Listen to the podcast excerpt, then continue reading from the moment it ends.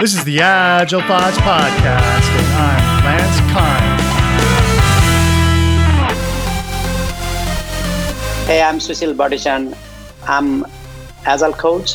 I've been working in Agile for the last 10 years. I have engineering and product management leadership as well. I've been working with AI for the last 3-4 years. This is the first episode of a series about POPal, the product owner's AI assistant. All right. How early are you with this product? Like, do you have a lot of users?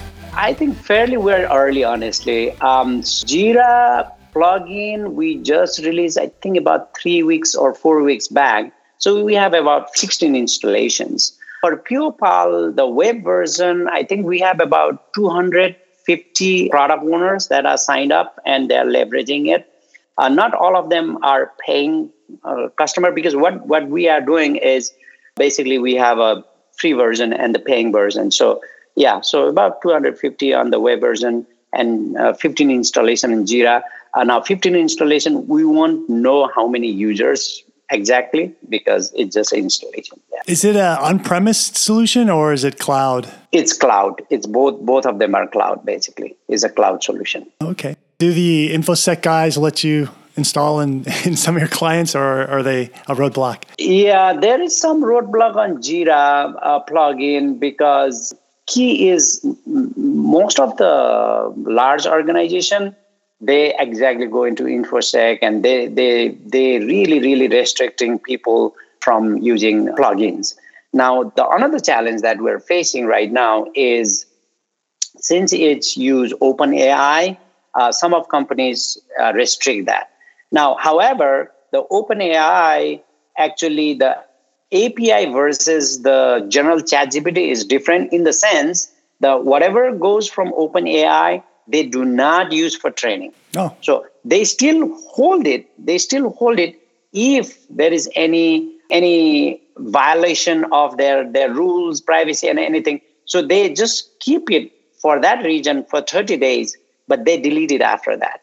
So that's a misconception. It's not that that's not exposed to the public, for sure. But they have access. Of course, OpenAI have access. Now, there are other models like Claude and even ChatGPT released the enterprise version, actually, just 2 days back. So that enterprise version is like totally all, I think they call it SOC 2 or SOC 3 certified, which means that fully privacy taken care of, all those things, because they understand the market is there and people are avoiding using ChatGPT as enterprise level. Mm. So they just released it, and your Azure has released the OpenAI, basically, which is like fully enterprise version, but they haven't done it to generic public. There's another kind of Claude in AWS. They have done the limited release as well. So there's all these initiatives going on to build more privacy and kind of make it enterprise level LLM. So I think that's our challenge, is we need to now change, or we need to upgrade ourselves to utilize some of those enterprise versions. That's where our next step is.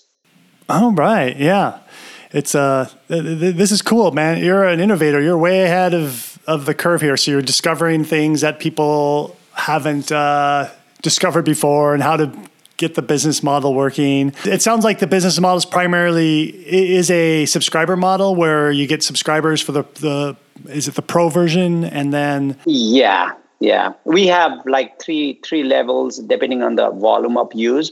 So for web version, there is a free version, so you can do 10 requests per month for free. Anybody can just do 10 requests for free, and for small firm, that's enough, honestly. So our goal is like, let's help the community get and kind of on leverage AI, generative AI, so that they can appreciate it and they can go themselves actually in ChatGPT and start creating those as well. So we need to build this awareness of generative AI, especially which is consumer can directly use it, as opposed to other AI where you need to be AI specialist, right? This is a need for you to be AI specialist.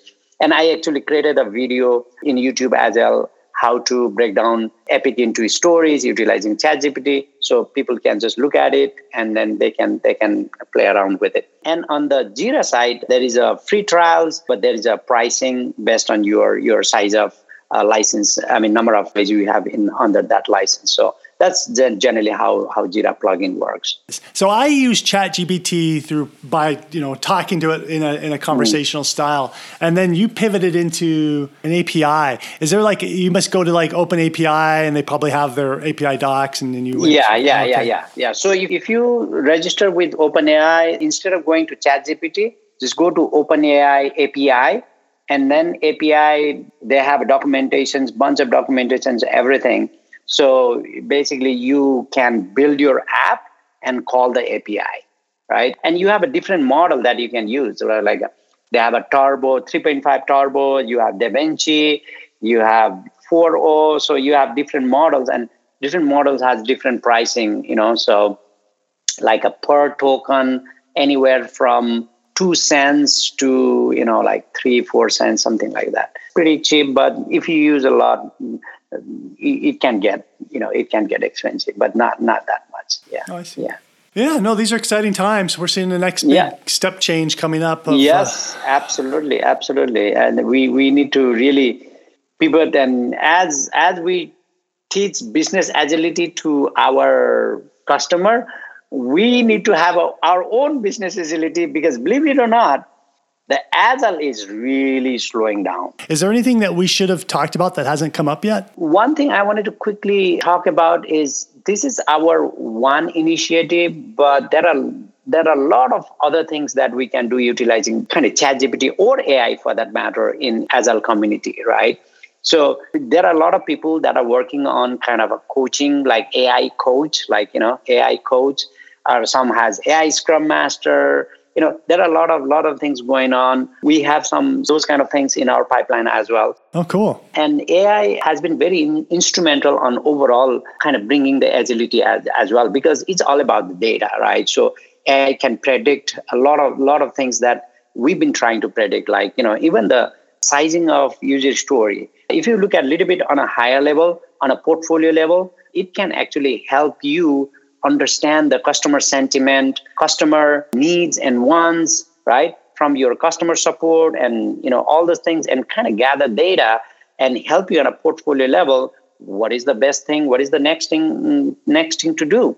Because if you're really looking from the business agility perspective, our goal is sense and response, right? Respond, right? So which means how can we increase our antenna to sense what's market needs, right? And that's where definitely AI can help. But I'm not just saying the ChatGPT for that. I mean, generative AI for that matter, but overall AI can really help us be more aware of the market need much, much more faster than what we used to, number one. And number two is another thing for Agile is to get the feedback sooner, right? So basically, once we get our product into the market, we can again utilize AI, get the data, do the data analytics, and AI can predict what's been used more, what's been used less, all those kind of data, right? So basically, once it helps us get the sense of what is needed,